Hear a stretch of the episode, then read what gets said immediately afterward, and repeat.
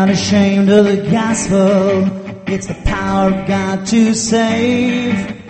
Revealing God, it speaks of His love, giving life to raise men from the grave. Everyone is a sinner. There's none righteous, no, not one. Everyone needs a savior. God's gift of life is in His Son, yeah. Alright. Every man, woman, and child, you gotta give them the gospel. Black and white, rich and poor, give them the gospel. You demonstrate the love of God when you give them the gospel. Ah, So give them the gospel. I'm not ashamed of the gospel, for a righteous God it reveals from faith to faith. It sanctifies, teaching the truth and wounded hearts it heals. I won't listen to Oprah when I can open the Word. And Dr. Phil cannot help me. Only every word from the mouth of God can. Alright. Every man, woman, and child, you gotta give them the gospel. Black and white, rich and poor, give them the gospel. You demonstrate the love of God when you give them the gospel. The world can't solve its host of problems by looking to itself. All it needs is Jesus Christ, the way, the truth, and the life. Oh, I'm not ashamed of the gospel.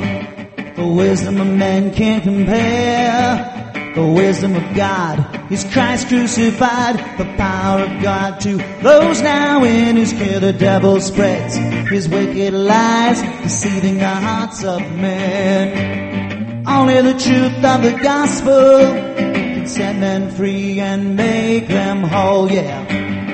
Alright. Every man, woman, and child, you gotta give them the gospel. Black and white, rich and poor, give them the gospel. You demonstrate the love of God when you give them the gospel. No sex, drugs, or alcohol can take the place of a loving God. All we need is Jesus Christ, the way, the truth, and the life of every man, woman, and child. You gotta give them the gospel. Black and white, rich and poor, give them the gospel. You demonstrate the love of God when you give them the gospel. Oh, give them the gospel. Oh, give them the gospel.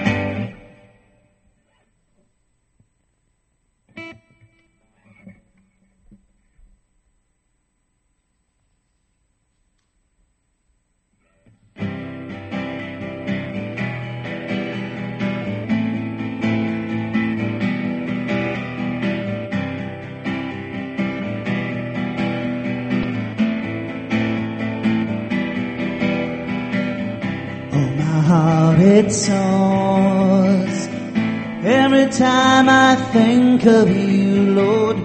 Things you've said and done, giving life and peace and freedom. There's nothing better than to walk with you. All of my problems seem to disappear. I'm never taking my eyes off you. For you give me courage and remove the fear. I'm yours and thankful you are mine.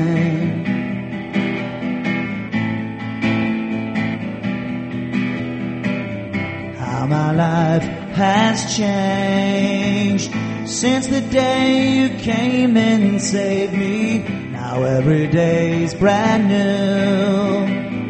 Life's become an awesome journey. There's nothing better than to walk with you.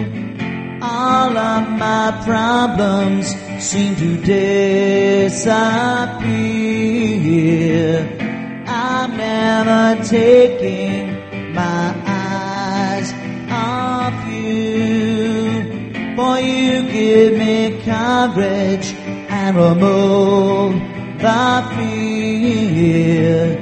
I'm yours and thankful you are mine. Whether I live or die, whether I'm rich or poor, whether in health or in pain, whether lonely or in a crowd, I'm yours and thankful you are mine.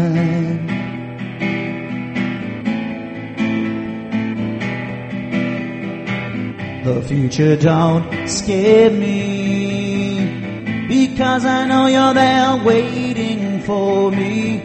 Soon I'm going home. I cannot wait to be in your presence. There's nothing better than to walk with you. All of my problems seem to disappear. I'm never taking my eyes off you. For you give me courage and remove the fear.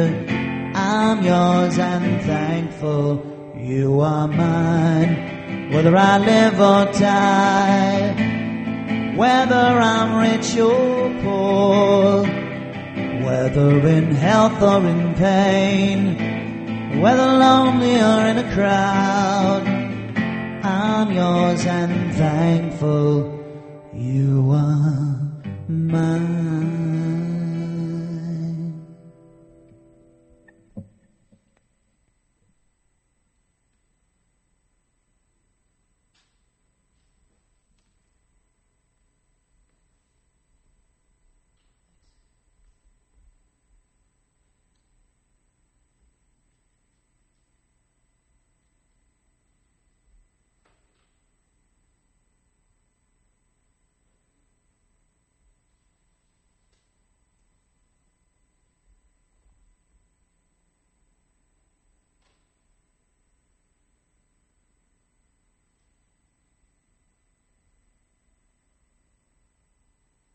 All right, uh, good evening to all of you. Could you turn your Bibles to Romans chapter 15, verse 13?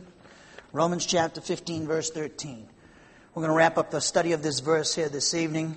And this, uh, this verse, Romans 15, 13, actually closes the main argument of the epistle, which began in Romans 1.16. And in, those, uh, in that section, Romans 1.16 to Romans 15, 13, we have Paul's presentation of the gospel. And one of the reasons why he gave him this presentation is because, he, remember, he's never met these people, though they've heard of him undoubtedly, and also he's obviously heard about them because we know that this because he sends greetings to several people, many people, in Romans 16, 1 through 13. So they knew of him, and he knew of them very well, yet they had never met face to face. And one of the reasons why he wrote this, presented the gospel to them from his, his gospel, is that he wanted to solicit their help and aid because he had planned to go to Spain uh, by way of uh, going hit them and then go to Spain. So he was going to ask for their help and aid, providing him with uh, money and finances and traveling companions so he could get out there and evangelize Spain. And church history is uh, pretty uh, quiet about whether he did it or not. There's some some believe that he did, and so I believe he did as well. And he did end up going to Spain uh, after he was released from his first Roman imprisonment in 62 AD. Remember, he died in 68 AD in his second Roman imprisonment. So uh, when Paul wrote this uh, in, from Corinth in 57 AD, he wanted them to know his, his view of the gospel, his presentation of the gospel, and so that's what we're studying and finishing off studying here this evening. And then starting in Romans 15, 14, he uh, presents several miscellaneous items, his travel plans, his opinion of them, the Roman believers, and also he sends greetings in chapter 16. He sends them some warnings about uh, people who cause divisions to avoid them at all costs. So we have a lot more to go, uh, you know, a chapter, a chapter and a half to go. Uh, after this evening. So we're getting toward the end of the book, the epistle. So that's, uh, that'll be our study here this evening. We're going to finish off Romans 15, 13. And as we're going to see, we're going to study Paul's purpose uh, for his desire that that the, the Roman that the Holy Spirit would fill the Roman believers with joy and peace by believing in what the Spirit says in the Word of God. And uh, we're going to see the purpose of that uh, desire of Paul, which was a spirit uh, inspired desire, was so that the Romans would prosper with a divine confidence by, by the power of the Holy Spirit. So Paul wants them to have confidence. And he said this we saw this last evening, and we're going to see it again here this evening. God wants us to have confidence in our relationship uh, with Him, and also our confidence that He has blessed us in the past, has blessed us now in the present, is, and will bless us in the future. So we're going to talk about that this evening. When we see the word hope, uh, that unfortunately does not convey in English what the original says. Uh, the word hope there, elpis, talks about confidence. So it's a big difference, confidence and hope. Hope connotes some doubt, and the Greek word does not have that. So this is what we're studying here this evening. So without further ado, let's take that moment of silent prayer as we normally do. And for those, for the next few moments, what I'm about to say is for those individuals who have never been here. It's actually for you too as well. It's a reminder. Don't take it for granted. A lot of people don't even know this. But we take a silent moment of silent prayer so that we can prepare ourselves to be, uh, make sure that we're in fellowship with God. We do that by applying 1 John 1 9 if necessary, which states, If we confess our sins to the Father, He, God the Father, is faithful and just to forgive us our sins, with the result that He purifies us from each and every wrongdoing. And uh, that restores us to fellowship. It's that easy to get back into fellowship with God because God's restoring us to fellowship because of who His Son is and what He did for us at the cross. Just as we're saved, on, on, based upon the merits of the object of our faith, Jesus Christ, so we're restored to fellowship because of the person and work of Jesus Christ when we confess our sins. Then, to maintain that fellowship, we need to bring our thoughts into obedience to what the Spirit says. And as we've been pointing out, and have since the day I got here, if, if I recall, is that the Spirit speaks to us through the teaching of the Word of God. So when you're obeying the Word of God, you're obeying the Spirit and vice versa. So uh, if there's anything that's disturbing or distracting to you, do what 1 Peter 5 7 says cast all your anxieties upon the Lord because he cares for you. So, in the privacy of our very own royal priesthood, with our heads bowed and our eyes closed, let us pray.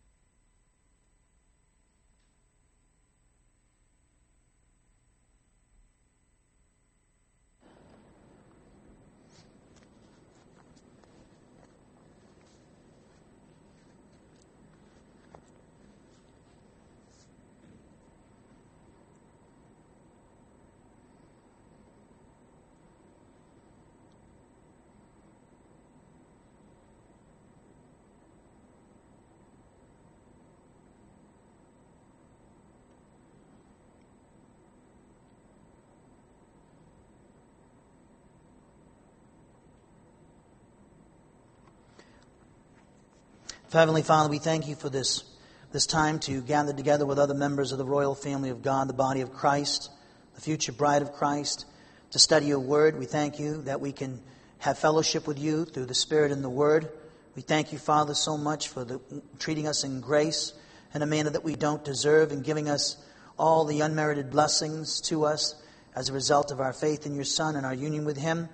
And we just thank you for the gift of the Holy Spirit and and the, the minute we trusted in your Son, appropriating all that your Son did for us through his death and resurrection. And we just pray that he would continue, the Holy Spirit would continue through the study of the Scriptures, continue to make clear to us and the implications to us of our union and identification with your Son.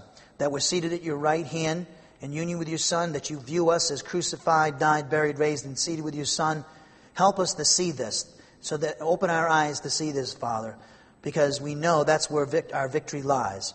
And that we don't have to fight, fight for the victory over sin and Satan and his cosmic system that's already been accomplished for us, and that Satan is a defeated foe, and the sin nature is a defeated foe. All we have to do is walk by faith in what the Word of God says, and not by sight. So help us all to do that. And we also pray, Father, for our ministry as a whole. We pray, Father, that you would uh, continue to uh, bring in the uh, finances that we need to continue here and to continue to get the Word of God out. And we just thank you, Father, for the individuals that you've raised up that have been uh, faithful in giving of their time, talent, and treasure in praying for this ministry. We just pray, Father, that you would continue to add to our number and break down barriers Satan has put up that is hindering that from happening. Thank you for doing so up to this point. We pray, Father, that you would uh, continue to uh, bring in individuals, uh, raise up individuals who will be dedicated and devoted, and just help those in our ministry already that are part of this ministry to see the importance of what they have here with the Word of God and getting the gospel out, and what a great privilege we've been all all have been given to uh, present the gospel to a lost and dying world and to God's children. So help us to see the value of this, the Word of God, so that uh, we can continue forward. And we just pray, Father, this evening that you would help those in the audience to concentrate, help them to pay strict attention to what the Spirit is saying this evening through the teaching of the Word of God, so that they might receive their necessary spiritual nourishment. We pray that nobody would do anything that's disturbing or distracting to those who are serious students of the Word of God. We also pray, Father, that you would help the communicator to uh, proclaim your message this, this evening, what you'd want him to say this evening to the congregation or those who are here. We just pray, Father, that you would help him to do this and to proclaim the word uh, and be aware of the fact that he is doing so in your presence, in the presence of your Son. So help him to do this through the power of the Spirit. And we pray that as a result of this Bible class, we'd all grow in a greater uh, insight and understanding and knowledge and wisdom in, in regards to your plan, Father, from eternity past, for us to become like your Son. And so, Father, we pray for these things in our Lord and Savior Jesus Christ's name. Amen. All right, last evening we began a study of Romans 15 13. And as I noted last evening, and I noted again a, a few moments ago, this verse completes the argument of the epistle. And that argument began in Romans 1.16. It's the presentation of the gospel. Paul used it, presented the gospel in argument form, or you could call it a dissertation. There's a whole different uh, voluminous. It's how many articles have been written in uh, theological journals about uh, this particular section of the Roman epistle and exactly what type of genre should it be classified as. It's uh, certainly not a narrative. It's actually it's a letter to a group of people. We know that, but it's different because he's actually presenting an argument form his gospel. Because we know that because of the way he uses certain rhetorical devices, such as the first class condition as a pers- tool of persuasion, rhetorical questions. Uh, all that was a part of the uh, Greek uh, rhetoric. And Paul, of course, was schooled in, in Koine Greek and in, in, the, in the rhetoric of the, uh, of the Greeks. And so he knew that, and the Holy Spirit used that language that he had learned, the Greek language, and used it to write Scripture. So Paul is going to complete this argument here in Romans 15 13. And, and in this passage we saw last evening, he shares with his readers the prayer he makes to the Father on their behalf that the Spirit will cause them all to be filled with all joy and peace by believing what the Spirit says in the Word of God. And this evening, we're going to complete the verse by noting the purpose of Paul's desire, which he expressed in prayer to the Father. Namely, that the souls of each and every one of the Roman believers would prosper with that confidence, which is divine in quality and character, by the power of the Holy Spirit. So uh, this message was delivered to the Roman believers in the first century, and it has application for us here in the 21st century. God wants us to have peace. He wants us to experience the peace of God in our lives now. It's already been given to us the minute we had faith in Christ as our Savior, and now we need to appropriate that peace and joy that is ours because of our relationship with Jesus Christ, our marriage and union and identification with Him.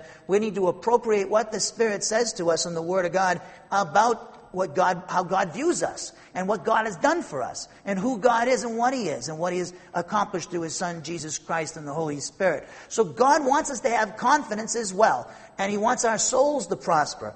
You know, in our day and age, and it's infected the Christian church, especially here in America, is this thing called the prosperity gospel. It's always about money. That's why you hear pastors talking about money, money, money, money, money, and, and, and talking nothing about money. The Bible does talk a lot about money. But however, when you do, when you talk, teach just about money and people giving to your ministry, rather than t- teaching the whole genre of what the Word of God teaches, uh, you're doing a disservice to the body of Christ. Because true prosperity is not what you possess materially or financially. True prosperity is your relationship with Jesus Christ, and you experience that prosperity in your soul when you are listening and obeying what the Spirit says to you in the Word of God. It's better to have be poor financially and materialistically and, and be rich to, toward God. You know, this is what you see. So many people in our day and age in America, the suicide rate sky high. People are complaining about the, the uh, they're all worried about the, uh, the, the, the market, and they're all worried about finances, and they think they got it tough in this country. Go to other parts of the world, and you wouldn't think that. We get it very good even when we're going through tough economic hard times, if you want to call it that. If, relatively speaking, because we've had such a good run out of it here in America and we're so rich financially and wealthy, we, we are, we're spoiled. And so when a little bit of problem comes, we all start getting all anxious and worried. Well, you know what? That's a sign that your prosperity, where your wealth is, is not your relationship with God. It's in your finances, it's in your checkbook, it's in what you possess, and God's revealing that to you. If that's what you, if you're upset about the markets and your future, that means that your relationship with God, you don't value that as much as your material things or your financial or your bank account. And if you think, and if you think that you're, you're doing that, God will show you that you're not. When you, when you're, when you he'll, if He might decide to take everything away from you that you own and that you just live from paycheck to paycheck if you're not doing it already. And you're going to find out that you really uh, have uh, true prosperity is in your relationship with God. And that you can be happy even if you don't possess anything. Paul had to learn that, and all Christians have to learn that. Paul said that in Philippians 4, that you have to be, he, he's learned, he had to learn how to, to, uh, to, uh, to, deal with prosperity and how to be in poverty, in destitution. He had to learn how to be content in those circumstances. And God wants us to be content. He wants us to know that He's for us and that He is not against us and that He has blessed us and He will bless us. He's blessing us now, will bless us in the future. And even though we might not have materialistically everything uh, that, that we need, then, you know, it's still we know that God is for us and that He's not against us and that He's given us, he own, He's a cattle on, uh, He's the owner of a cattle of a, on a thousand hills. God owns everything.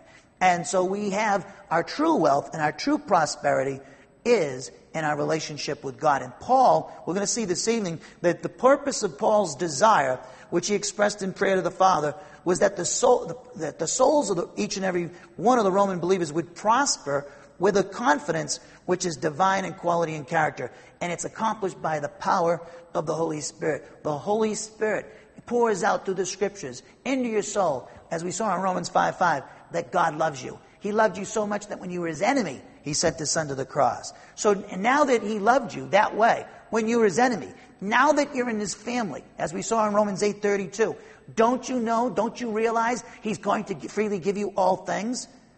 And of course he is. So, this is what we'll be seeing here this evening. Very important. There's a lot of doctrine in, these, in this verse. It's broken out into two nights here. I could have spent a week or two weeks on it if I wanted to, because each, each word has a lot of wealth in it, a lot of wealth of information and uh, implication. So look at Romans 15, 13. Now may God, and we saw that's the Holy Spirit, the God of hope, or we could say, who produces confidence, that is a divine in quality and character, fill you, your souls, the Roman believers, with all joy, the joy of the Lord, and peace, the peace of the Lord, in believing. So it's not let go, let God. This is what God will do for us if we have faith in what the Spirit says and the Word of God. You have to operate in faith, not just to get saved. When you believe in Christ, you took one decision to get saved and be declared justified. And then after conversion to Christianity, it takes many decisions that we need to make in order to grow to spiritual maturity. And so we need to operate in faith. Faith manifests itself in obedience. We saw that in Hebrews 11:8 with Abraham last evening. So may God the Holy Spirit who produces a confidence that is divine in quality and character, fill you with all joy and peace by believing, we could say it's instrumental. And then here's the purpose so that, or in order that, you will abound in hope by the power of the Holy Spirit. So that you will abound is a prepositional phrase. We have the preposition is, which eis translated so that, and then we have the articular form of the infinitive, perisseuo, which, and perisseuo means will abound. It's a great word. It's one of those great words in the Pauline vocabulary. It talks about an abundance, a wealth of something. And also we see that the object of this preposition, preposition eis, is the personal pronoun si, which is translated you in your Bibles. Now, the word we need to concentrate on right now is perisseuo. That word means to have the abundant presence of something, to abound, to be extremely rich in something, to be abundant, to excel. That's what the word it meant in classical Greek, the Septuagint, and the Greek New Testament. Now, this verb in our passage means to prosper. When it says abound, he's talking about prospering. Yet, and as I mentioned before, the, the, what's infected the church is this prosperity gospel. The televangelists are the uh, big culprits of this. They push this. You, if you give me so much money, God is going to prosper you. He's going to do this. He's going to give you this, that, and the other thing. And you know what? They don't teach how, what true prosperity is. It's your relationship with God. It's knowing God. It's knowing His ways, how He operates toward you, and His plan for the ages and His plan for you. That and wisdom. Wisdom that you know how to do things God's way. And God teaches, teaches you how to do things His way in His Word. He teaches you how to be a good wife, a good husband, a good parent, a good child. He teaches you how to be a good pastor. He teaches you how to be a good leader of a nation. He teaches you how to be a good uh, employer, a great employee. He teaches you all these things. How to raise children. The Word of God teaches you all those things. God teaches us how to love like He does. Know how to do these things is called wisdom in the scriptures. That's what's important, is that you have wisdom, know how to do things the way God wants things done, and that's when you're truly prospering. You can, you know, true prosperity, when people put their, their hope and their fine, and their, their, uh, their trust in their bank account, and there's nothing, and there's nothing wrong with those things. But you know, and God knows, if you are really putting your confidence on your bank account or on your, your, uh, your uh, spouse or your security on those things or your security on your military, how strong your military is or how great your form of government is or how pr- prosperous and how you're, you are putting your faith in the wrong things. True pros, all those things can be taken away from us. Everything that's temporal can be taken away from us. It's only the eternal. It's only the eternal that will remain. So that's why Jesus pleaded with his disciples and taught them in the Sermon on the Mount to not be worried about the logistics of life food, shelter, and clothing. We don't even have to worry about that in this country. I don't see anybody walking around naked. I don't see anybody starving around here. What do I, and, and, and what, are, what are people worried about? We're not even, we don't, we're not in need in this country. No, we're not. And yet, that, that's just a sign. The fact that people get upset about those things, that's what heathens think about. That's what they worry about. They lust after those things, Jesus said. He says, where your treasure is, your heart will be also. So the true, true wealth and prosperity is something that can never be taken away from you. You'll know it. You'll know it when it's time for you to die. Whether it's that split second, if it's fast, or if it's cancer for a couple of years, or Alzheimer. I just lost that uncle to Alzheimer's. I've lost three, three or four uncles to Alzheimer's. So uh, maybe I'll get, I'm going to get Alzheimer's, and you'll be, you know, fixing the drool on my face or something. So it, whatever, whatever way you go, whatever you way you go, don't lose sight of what I'm saying here. Whatever you, way you go, you're going to really appreciate your relationship with God then.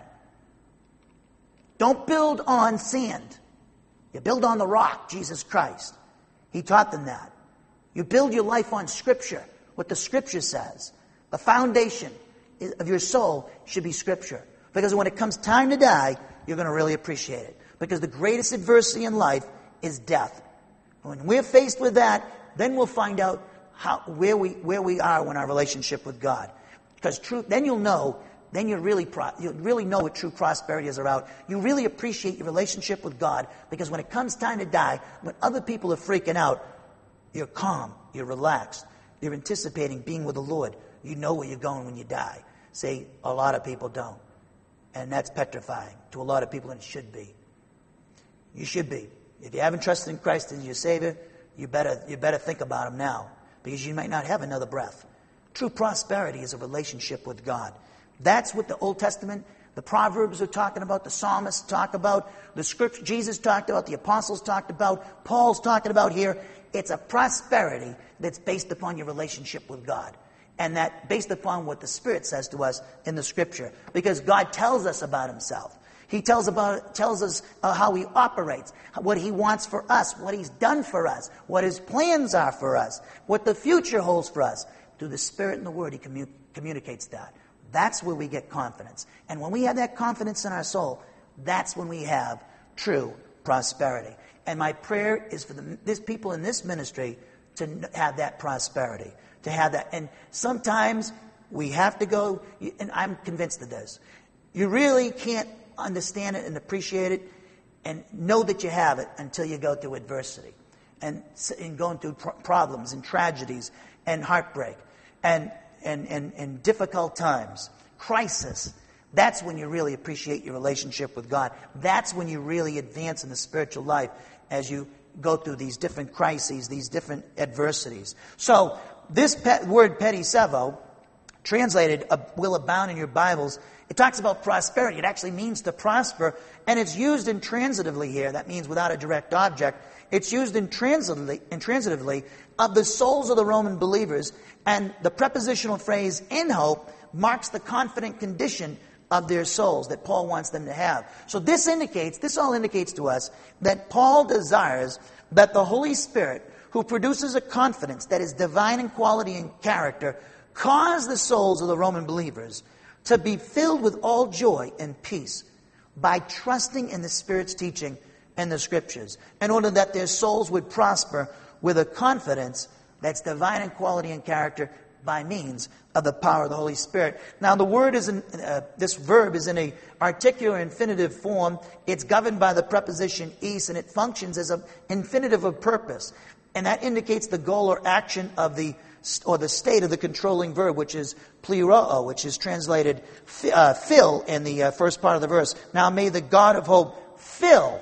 The word abound is connected to that word fill at the beginning of the verse. This all indicates that the purpose for which Paul desires that the Holy Spirit cause the souls of the Roman believers to be filled with all joy and peace by trusting in the Spirit's teaching in the Scriptures was in order that their souls would prosper with confidence by means of the power of the Holy Spirit. This was not a, this is not a prayer actually, but it was a prayer that Paul offered to the Father for the believers, the Roman believers. We should be play, praying like this. Instead of saying, God, give me a million bucks, we should be praying that, give me this. Give me this. Because a million bucks you can't take to heaven with you. You can't take your house. You can't take your car. You can't take your bank account. It's going to stay here. You Can't take your clothes. You came in buck naked, you're going to go out buck naked. Okay? You're not, you're rich on earth. Are you rich in heaven? Are you rich toward God?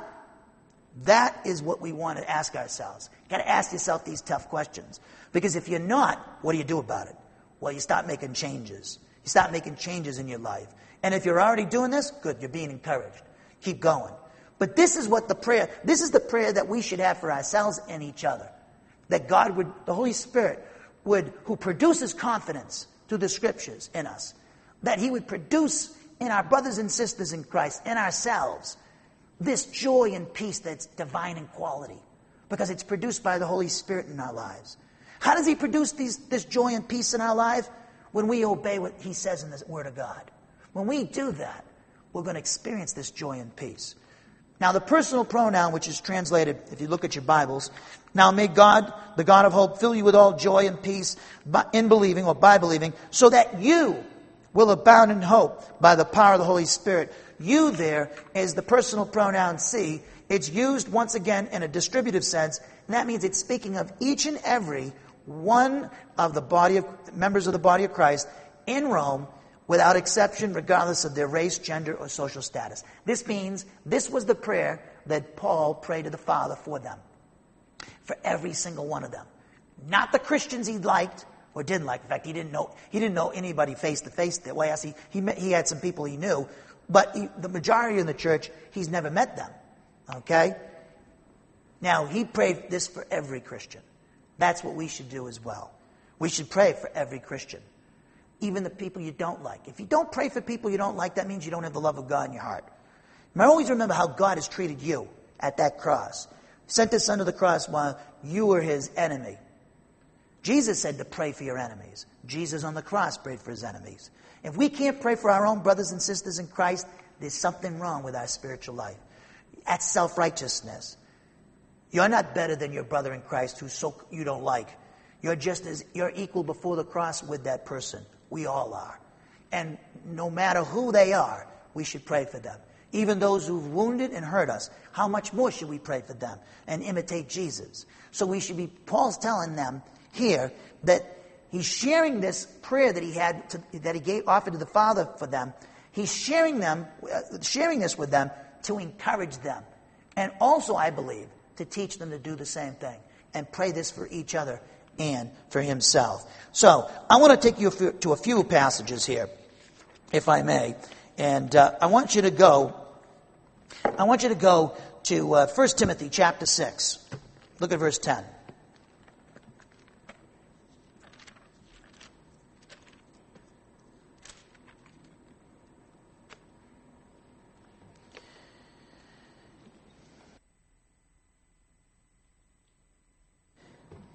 So Paul is talking about a spiritual prosperity here when he uses this word abound.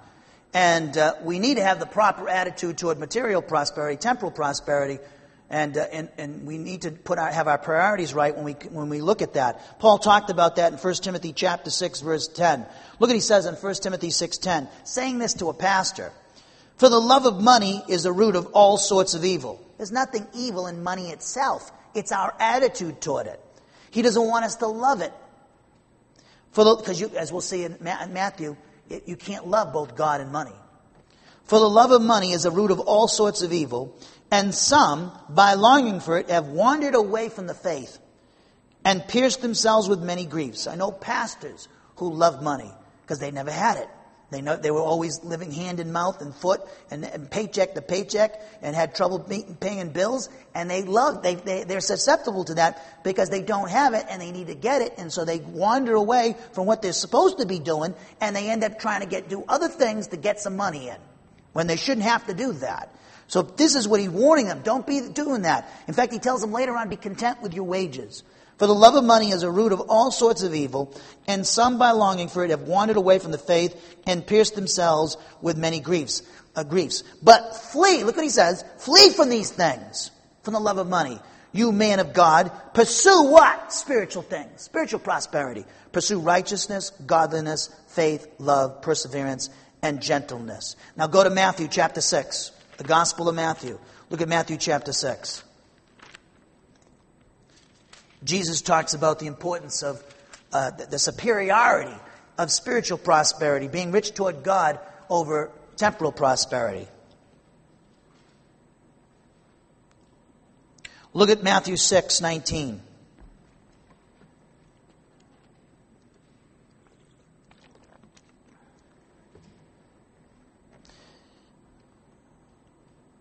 Matthew 6:19 Do not store up for yourselves treasures on earth. Do not store up for yourselves. You ever see that show, The Hoarding? I can't watch it because I have some people in my family that are like that. So I should put them on the show. They hoard them. They, keep, they get all they just get, get, get, get, get. It shows a lack of faith in God. Do not store up for yourselves treasures on earth. Walk, travel lightly. You're on a pilgrimage to heaven, you know. Travel lightly. Do not store for yourselves treasures on earth, where moth and rust destroy, and where thieves break in and steal. But store up for yourselves treasures in heaven, where neither moth nor rust destroys, where thieves do not break in or steal. For where your treasure is, there your heart will be also. The eye is the lamp of the body. So then, if your eye is clear, your whole body will be full of light. But if your eye is bad, your whole body will be full of darkness. If then the light that is in you is darkness, how great is the darkness? No one can serve two masters. For either he will hate the one and love the other, or he will be devoted to one and despise the other. You cannot serve God in wealth, money. You can put materialism in there. Whatever way you slice it. It's, you're either on God, doing God's will, or you're not. You're either serving money or you're serving God. You got to make a choice because you're either doing one or the other. And many Christians are serving the wrong master. Look at verse 25. For this reason, now, one of the reasons why people love money and serve money and wealth is they don't believe that God will take care of them and trust them. And they don't have faith in Him, that He'll provide for them. Look what He says now in verse 25. For this reason I say to you, don't be worried about your life as to what you will eat or what you will drink, not, nor for your body as to what you will put on. Is not life more than food and the body more than clothing? Look at the birds of the air, that they do not sow nor reap nor gather into barns, and yet your heavenly Father feeds them. Are you not worth much more than they? And who of you, by being worried, can add a single hour to his life? Worry about money. Worry about money. I have family members like that. In their dying bed, they're worried about the phone bill being paid.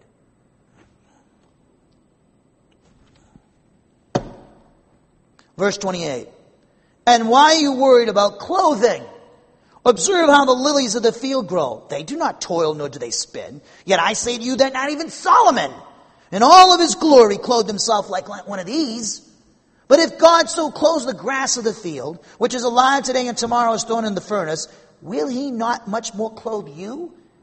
You of little faith? You don't trust me. Do not worry then, saying, What will we eat? Or what will we drink? Or what will we wear for clothing? For the Gentiles eagerly seek these things. Eagerly seek means they lust for these things. So if we don't have this, God doesn't want us to pursue material prosperity because it's going to take us away from his relationship with him, and we're not going to have that spiritual prosperity that God wants to give us because we're serving money and wealth and materialism than him. For the Gentiles eagerly seek these things. Verse 32 For your heavenly Father knows that you need all these things. But seek, now this is what he wants us to do. He wants us to pursue, pursue his kingdom, his righteousness spiritual prosperity. But seek his first his kingdom and his righteousness, and all these things will be added to you. So do not worry about tomorrow, for tomorrow will care for itself. Each day has enough trouble of its own. The word trouble there talks about evil. You got enough to deal with one day. Don't be looking down the road. Don't be. It's good to plan, but don't. If, you know, you always remember if God wills, because you might not have tomorrow.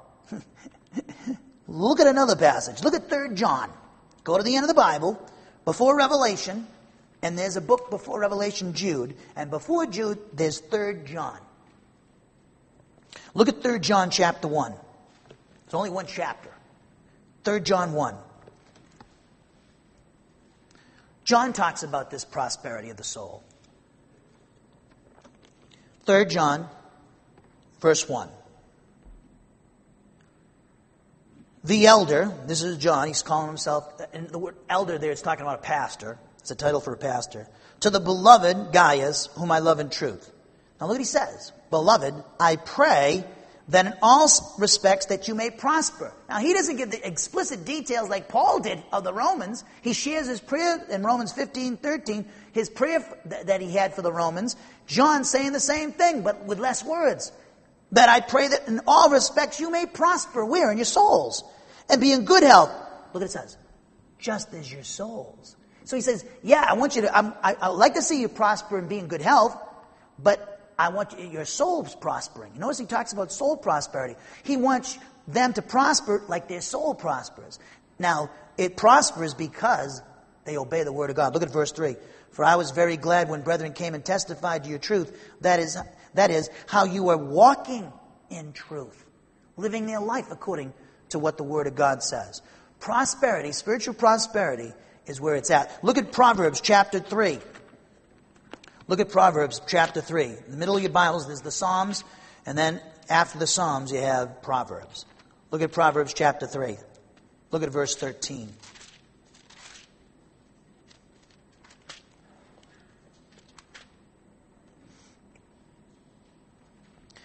Proverbs chapter 3, verse 13.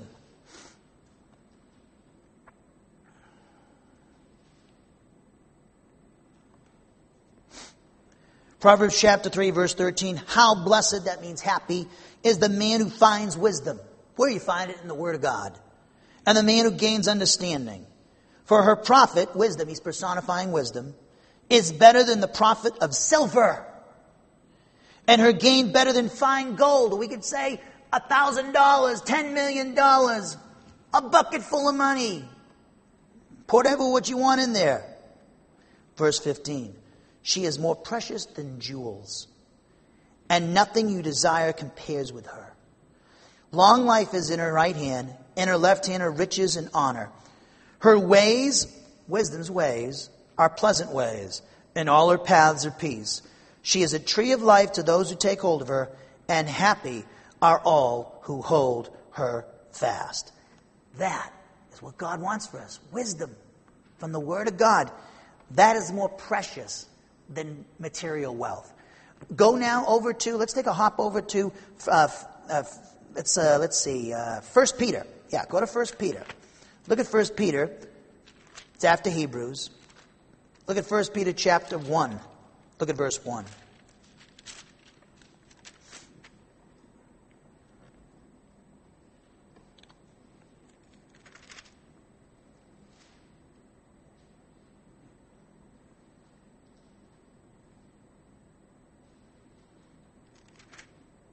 1 Peter 1 1. Peter, an apostle of Jesus Christ, to those who reside as aliens, scattered throughout Pontus, Galatia, Cappadocia, Asia, Bithynia, who were chosen. Those are the Roman provinces in that day. According to the foreknowledge of God, the Father, by the sanctifying work of the Spirit, to obey Jesus Christ and be sprinkled with his blood, may grace, grace and peace be yours in the fullest measure. Blessed be the God and Father of our Lord Jesus Christ, according, who according to his great mercy has caused us to be born again to a living hope through the resurrection of Jesus Christ from the dead, to obtain an inheritance, spiritual prosperity, which is imperishable and undefiled and will not fade away, reserved in heaven for you, who are protected by the power of God through faith for salvation, ready to be revealed in the last time. In this you greatly rejoice, even though now for a little while, if necessary, you have been distressed by various trials, so that the proof of your faith, being more precious than gold which is perishable, even though tested by fire, adversity, may be found to result in praise and glory and honor at the revelation of Jesus Christ, the rapture, the great white, uh, the Bema Seat judgment. And though you have not seen him, you love him. And though you do not see him now, but believe in him, you greatly rejoice with joy inexpressible and full of glory, obtaining as the outcome of your faith the salvation of your souls. I did a lot of work on that word salvation. It talks about deliverance, a spiritual, it's actually, not deliverance, it talks about a spiritual prosperity. A, a it's a, the word shalom in Hebrew is its, its counterpart. It talks about a soul prosperity. It talks about your soul prospering. Now go back to Romans chapter 15, verse 13. So there's just a little bit of a perusal about our atti- what our attitude should be toward material wealth and what, and what our, what's really valuable and, and important in life that we need to concentrate on experiencing and, and, and enjoying. Look at Romans 15, 13. Now may the God, or the Holy Spirit, who produces confidence, fill you with all, fill you all, Romans, with all joy and peace and by believing. Believing in what the Spirit says in the Word of God. So that you, why? So that you will abound. Prosper is the word. Perisseuo in hope by the power of the Holy Spirit. Now, in hope is, the, is another prepositional phrase. It's the word el, uh, preposition en, and then where that we have the object of the preposition in the dative form, elpis, which is translated hope in your Bibles. This is the second time that the noun elpis appears in verse 13, the God of hope, earlier in the verse. And once again, it means the same thing confidence. Confidence in one's relationship with God. Hope is a lousy translation because we know hope has some doubt in it. For instance, I knock on Donna's door tomorrow and I say, I hope, as I'm waiting for her to answer the door, I'm going, oh, I hope Donna goes to lunch with me tomorrow. See, there's some doubt in there, okay? Maybe she will, maybe she won't. Course, she's good. I can have confidence when I knock on her door. She's going to lunch with me tomorrow because she knows that Claude Van Damme, I'm a good looking man. So, anyways, okay, you had your little fun there. But she, that, that's a bad example because there's no, I know she's going to say no, to, to, uh, yes to tomorrow. So, it doesn't matter. But, anyways, got you good. So, con, talking, about confidence, here's a better one. Pam Anderson, would you like to go out with me for dinner? As I'm asking her that, I'm thinking, I hope maybe she will. Hope she will. Doubt, right? Hope is a word of doubt. The word in the original, what the Holy Spirit inspired Paul to write, is not any doubt involved. It's confidence. It can be translated in some context confidence, confident expectation. It talks about confident expectation, a blessing, confidence of your relationship with God, confidence that God's for you and not against you. In, it denotes a confidence. This word hope here elpis, it denotes a confidence that one has been blessed in the past, is being blessed in the present, and we'll be blessed in the future. Do you know that God blessed you in eternity past? Ephesians chapter 1, verses 3 through 14. I take you there now, but I don't have time, to, unless you want to stay here for three hours. That talks about that God in eternity past elected us to privilege and that we have every spiritual blessing in the heavenly places in Christ Jesus. God looked down the corridors of time. He's omniscient. He could see that you will believe in His Son at some point, and He already had a plan to bless you all mapped out. Okay? So this, this is God wants you to know this. You can't know it by sitting out there in the cornfield and what? Contemplating infinity. No, you look at your Bible, you study your Bible, you listen to your pastor teacher, you have spend uh, sanctified time in prayer in the Word of God. That's how you know you have it. God wants you to know that you, ha- ha- you, you have this. So, in relation to the believer's election to privilege and eternity past, this word hope, elpis, confidence, it, it means confidence of being blessed in the future as a result of being elected to privilege in eternity past, which guarantees blessing in the present and in the future. Do you know the fact that you were elected in eternity past by God? When He saw that you would believe in His Son, Jesus Christ, He elected you to privilege, to be in His family, and God's family is the wealthiest family in all the world. Because God is the owner of all creation. And you are His child. You are His son. Both male and female, Jew and Gentile, black and white. You're His children. And that he, the fact that he did that guarantees that he's blessing you now and will bless you in the future. It's a guarantee. This word also in relation to the believer's present, where we're living in right now as we speak, it talks about a confident expectation of blessing in relation to experiencing fellowship with the Trinity. You know, there are a lot of people in my life that I know, in my family, in the past, and people that I know in my life, okay? out here in Iowa and the people in Massachusetts, people I've run into in, in my past, who have a lot of things and a lot of money that I, I couldn't even dream of. But I am wealthier than all of those people that I, I, I that I, I think about. And I feel bad for them, some of them, that they don't know what true prosperity is and know what true blessing is. It's having fellowship with God. I am the richest man in the world, I feel, because I, I have wisdom. I know God. I can boast that I know, have knowledge of God and how God does things. And I boast of that. And I am proud of that. I can be boastful of that, God says. But no, you can boast of this, that you know me, he said in Jeremiah. And there are a lot of people, they're unhappy, they're miserable, and they got more things, and I could never, my, they're members of my family that I, I, I'm a pauper compared to them. You know, they, they come over to my apartment and they make fun of my apartment.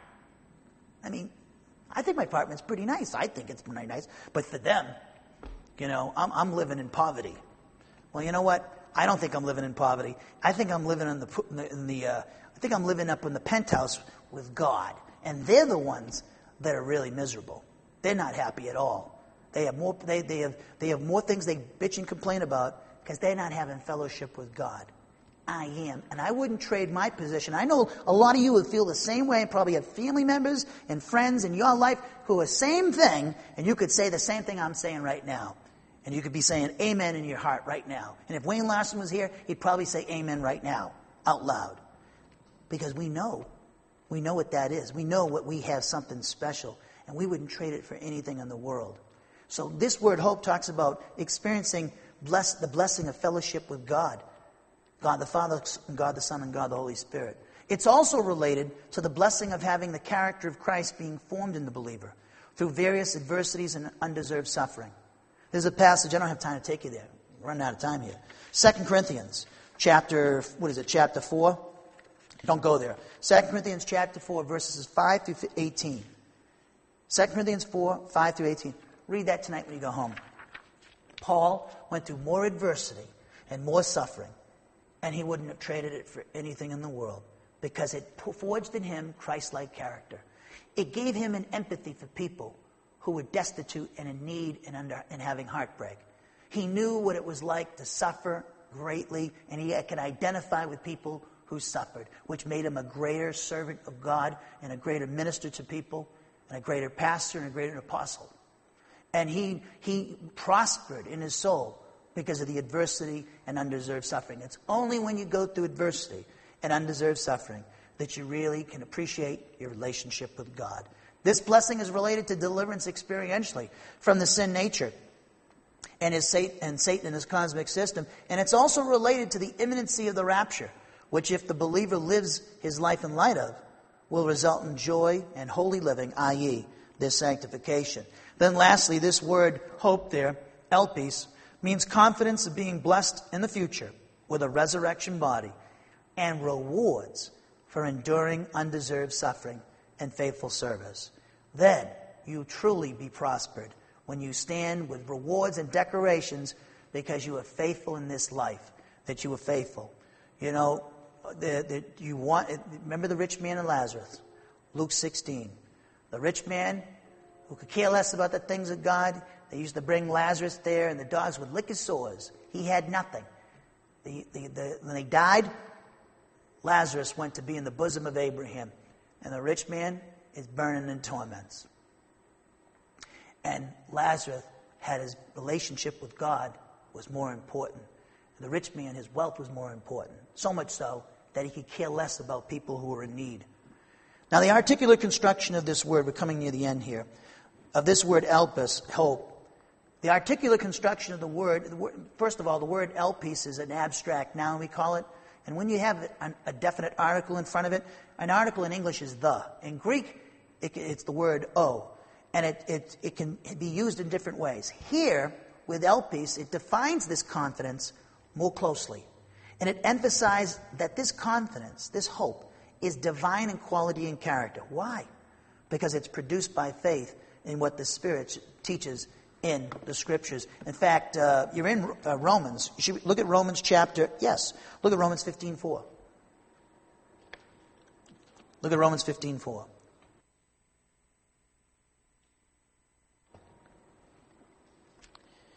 Romans 15:4 For whatever was written in earlier times was written for our instruction so that through perseverance and the encouragement of the scriptures we might have what? Hope confidence. The same word there, elpis. How do you get it? From the scriptures. That's where you get confidence. And who's speaking to us through the scriptures? Who inspired the scriptures? 2 Peter 1 20 and 21? The Holy Spirit. He's the, that's why you see in the scriptures, we saw last evening, listen to what the Spirit says. In the, listen to what the Spirit says. Revelation 2 and 3, those chapters, Jesus keeps saying, listen to what the Spirit says through the teaching of the Word of God. The word uh, elpis, hope, is uh, the object of the preposition en, and it's functioning as a dative instrumental of manner, meaning that it denotes the manner in which the action of the verb is accomplished, and it answers the question how. The accompanying manner can be an attitude, action, emotion, or a circumstance. Here in our passage, the word elpis and the preposition en denote the manner in which the action of the verb perisseuo, which is translated abound in our Romans 15, 13, this prepositional phrase denotes the manner in which the Christian will abound in confidence and hope. And it answers the question as to how the souls of the Roman believers will prosper. This accompanying manner is an attitude, namely confidence. So when he says, Now may the God and hope, the God who produces confidence, fill you with all joy and peace by you believing, so that you will abound, prosper. How? What manner? By means of hope. By hope. Confidence. By the power of the Holy Spirit. And the last prepositional phrase, by the power of the Holy Spirit, is obviously important it's another prepositional phrase here, preposition and translated by, and then the word dynamis, translated powers, power, and then the word pneuma, or as we, in the Erasmus pronunciation, pneuma. It's translated spirit here. And then its adjunct, the genitive adjunct is the word aios. Uh, excuse me, aios. Aios means holy. And uh, this word talks about the character and nature of the Spirit. Here, when we talk about the word power, he says, by the power of the Holy Spirit, the word power there, dynamis, refers to the exertion of the omnipotence of the Holy Spirit when the believer appropriates by faith what the Spirit says in the Word of God. You, the Word of God is alive and powerful, Hebrews 4.12. You get the power of God in your life, experience it, by obeying what the Word of God says, which is alive and powerful. And the Spirit, who, who is powerful, omnipotent, will give you that power in life. You might be saying, oh, I can't part the Red Sea. God can make you do something even better than that. He allows you to give you the strength and the power to endure adversity and undeserved suffering without complaining. And, in, and actually having the confidence, building up this confidence in your life and your relationship with God that's supernatural because the unbelievers can't understand it because to have happiness and confidence in life, everything has to be wonderful and no adversity. And I'm prospering materially. But you are prospering spiritually as you go through adversity. And you can only do that through the power of the Spirit. It's a supernatural confidence. It's a confidence produced by a supernatural person, the Holy Spirit, and a supernatural power, His omnipotence. The Christian way of life is a supernatural way of life that demands a supernatural means of execution. Now, this word, uh, uh, uh, dynamis, which is translated power in your Bibles, functions as the object of, as the pre- uh, object of the preposition and, and it's a marker of means, indicating the means by which the verbal action of the verb perisseuo, abound, will, is accomplished. Now, this, thus this prepositional phrase indicates, when he says by the power of the Holy Spirit, that indicates that Paul desires that the Holy Spirit cause the souls of the Roman believers to be filled with all joy as well as peace by exercising faith in what the Spirit says in the Word of God, in order that all of them would prosper with confidence by means of the power of the Holy Spirit. So, the power of the Holy Spirit is how you experience this confidence that's divine in quality and character. And it's through obeying what the Spirit says to us in the Word of God. You appropriate the power of God in your life, the Spirit's power, through faith. Faith in what the Word of God says, and faith demonstrates itself in obedience. Now, the word pneuma, Spirit, refers, of course, to the third member of the Trinity, the Holy Spirit. It functions as a genitive source, and it indicates that this power originates in the essence or the character and nature of the Holy Spirit. The word holy there, hagios, it refers to the character of the Holy Spirit. It denotes the state of being holy. Thus, it refers to the holiness of the Spirit. The holiness of God talks about the absolute perfection of his divine attributes. It's the sum total of his divine attributes. It talks about the fact that he is moral purity, moral excellence. He is perfection. That's what the word's talking about. And he does not, in sin, and, uh, in sin is repulsive to him. He is holy. And this power originates in the character and nature of the Spirit. Therefore, here's my translation of the board of this verse, and then I want to make two points on, the, on, this, on this statement, on what we've learned about it, we'll close. Well, listen to it as I read, or you can view it as, you, as we go along. Romans 15, 13. Now may God the Holy Spirit cause each and every one of you, and, and, and put your name, think about he's addressing you. The Holy Spirit's addressing you and me here not just the Roman believers. He addressed the Roman believers centuries ago, and he's talking to us today about the same thing. Romans 15, 13. Now, may God the Holy Spirit cause each and every one of you, without exception, to be filled with all joy as well as peace by exercising faith, in order that each and every one of you, without exception, would prosper with that confidence, which is divine in quality and character, by means of power originating from the Holy Spirit. So, what we see to summarize this, this study of this verse, which completes the argument of the epistle, we see that Paul shares with his readers the prayer he makes to the Father on their behalf that the Spirit would cause them to be filled with all joy and peace by believing what the Spirit says in the Word of God. And as we saw this evening, he then presents the purpose of this prayer, which is that the souls of each and every one of the Roman believers would prosper with that confidence, which is divine in quality and character, by the power of the Holy Spirit. And true prosperity is your relationship with God. True prosperity, that relationship with God, that prosperity, that confidence, that's, that peace, that joy that is God's and He wants to share with you is reachable. It's attainable.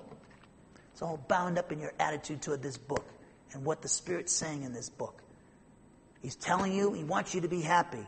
He doesn't want you to fall for the lie. Satan has tons of lies on television. If only you had a relationship. If only you had money. If only you had lived in a nice house over here by the lake. And, and circumstances and situations and money and materialism and relationships, all those things, temporal things. They try to tell you, the devil tries to tell you that those things will really make you happy. You ever see the guy? I always crack this up when they have the hair commercials. They always do this. You know, the hair club for men. And sure, I'd be in a bar, and sure enough, that this thing comes on, and they got this thing, the hair club for men, and they always have a nice looking girl with the bald headed guy. Once he gets it, when he has no hair, he has no girl, right? Then when he gets his hair, he's got the nice babe on his shoulder. See, the, the, the, this is the thing they stick in men's head. It's the same thing they do with women. If you're skinny like Twiggy, for those of you know, remember Twiggy was, see, then you're really a hot babe. That's why we have anorexia problems in our country among women, because in the last 50, 60 years, the media has brainwashed women that they have to be looking like Twiggy with a waist like this. And the true beauty is you have to be 100 pounds. Well, I look in the Museum of Fine Arts in Boston. Not that I was perusing to look around at naked pictures, but they would they would they have these pictures from the 1800s, 1700s, 1900s of naked women, and they have a few pounds on them by today's standards, and they were considered in their day beautiful. Marilyn Monroe today would be considered fat. Okay, I don't think Marilyn Monroe is fat. I think she's what we call voluptuous. All right, voluptuous. But no, the thing I'm trying to point out, don't lose sight of the, I'm not trying to make a joke. What I'm trying to show you is the world tells you that if you have these things, you look like this, you have this hair, you have this, this body, you have these abs, you're going to be happy. You're to, that's going to make you happy. People loved you, had this fame, everybody knew who you were. Ask Elvis about that. He died on the toilet miserable man because, because, and he had everything. Look at Solomon. Read the Ecclesiastes. Guy had everything. He, cha- he traded it in, his relationship with God, for women. He thought women would make him happy. And he did that. Sex was going to make him happy. It doesn't. It doesn't really give you true happiness. It doesn't do anything for you. When it's time to die, you can't. T- that stuff is a waste of time. So remember, the world's trying to tell you something that conflicts with what God says. God wants you to listen to Him, what He says to His Spirit, because He wants you to have the, what's best in life. God wants what's best for His children. He doesn't want second best, He wants best. And the devil likes to tell us that this is going to make us happy. This is what's best. Always contradicting God. Remember what Jesus said where your heart is, your treasure will be also. Heavenly Father, we just thank you for this time to study your word. And we pray that this message would help your people and minister to your people here this evening. And uh, whoever listens to this on the uh, website or gets the material, CDs, or whatnot, we just pray, Father, that this would be a blessing to the body of Christ. We also pray that you would give us traveling mercies on the way home for those of us in the chapel, and that the Spirit would guide the fellowship after. In our Lord and Savior Jesus Christ's name we pray. Amen.